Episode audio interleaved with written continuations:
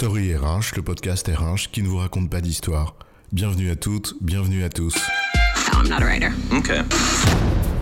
Dans cet épisode, nous allons vous parler des indicateurs et des KPI, ou des KPI, pour la fonction RH.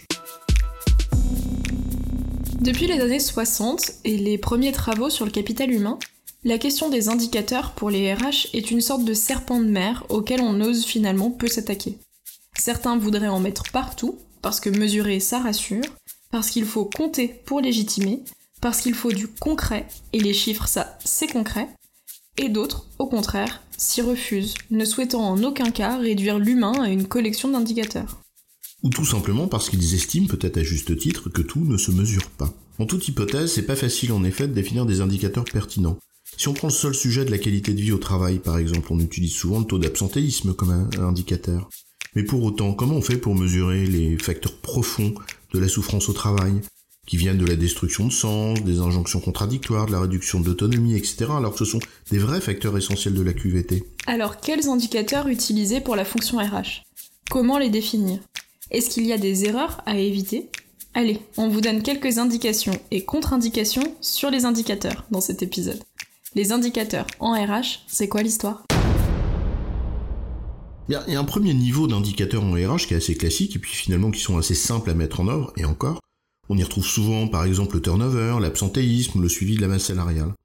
Mais il ne s'agit pas à proprement parler d'indicateurs de performance. En fait, un vrai raisonnement sur la performance est à engager si on veut déterminer des indicateurs pertinents. Et c'est là le bon sujet, in fine. Il y a un choix à faire entre deux postures. Devenir un contrôleur des poids et des mesures en se focalisant sur les indicateurs, ou s'en servir pour apprécier les progrès réalisés et engager une réelle réflexion sur la performance.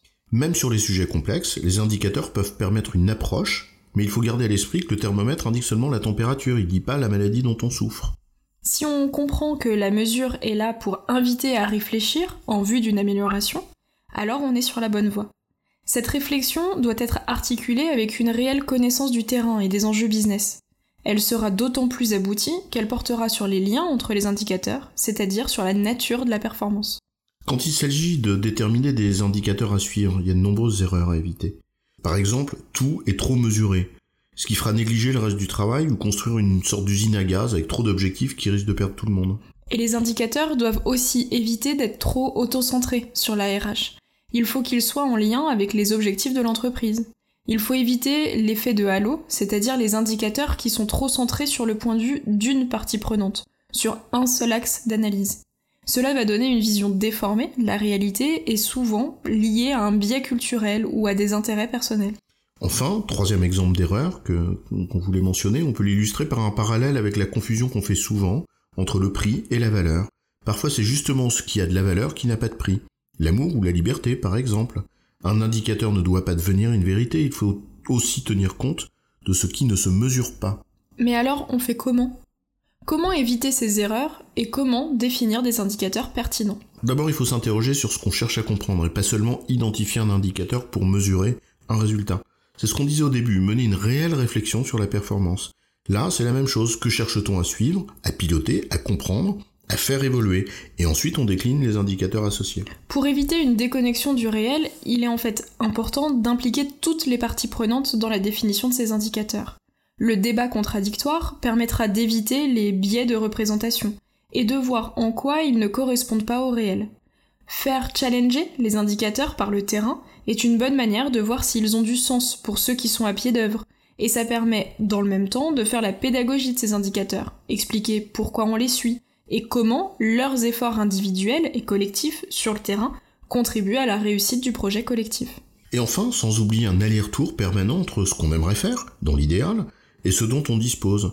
De temps en temps, il faut savoir sacrifier une partie du purisme de l'objectif à atteindre. Si avec quelques indicateurs disponibles, 80% du sujet ou du problème est couvert, c'est pas forcément utile d'aller plus loin parce que ça coûte beaucoup trop cher. En parallèle, il faut toujours estimer la faisabilité et le coût des dispositifs qu'on met en place.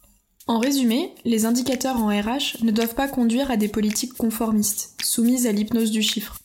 Pour cela, plusieurs erreurs sont à éviter, et il faut notamment s'interroger sur ce que l'on cherche à comprendre, mener une réflexion collective, challengée par le terrain, et enfin, faire un aller-retour permanent entre ce qu'on aimerait faire et ce dont on dispose réellement.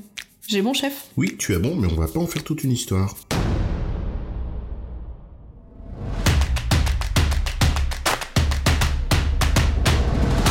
Story RH, le podcast RH qui ne vous raconte pas d'histoire.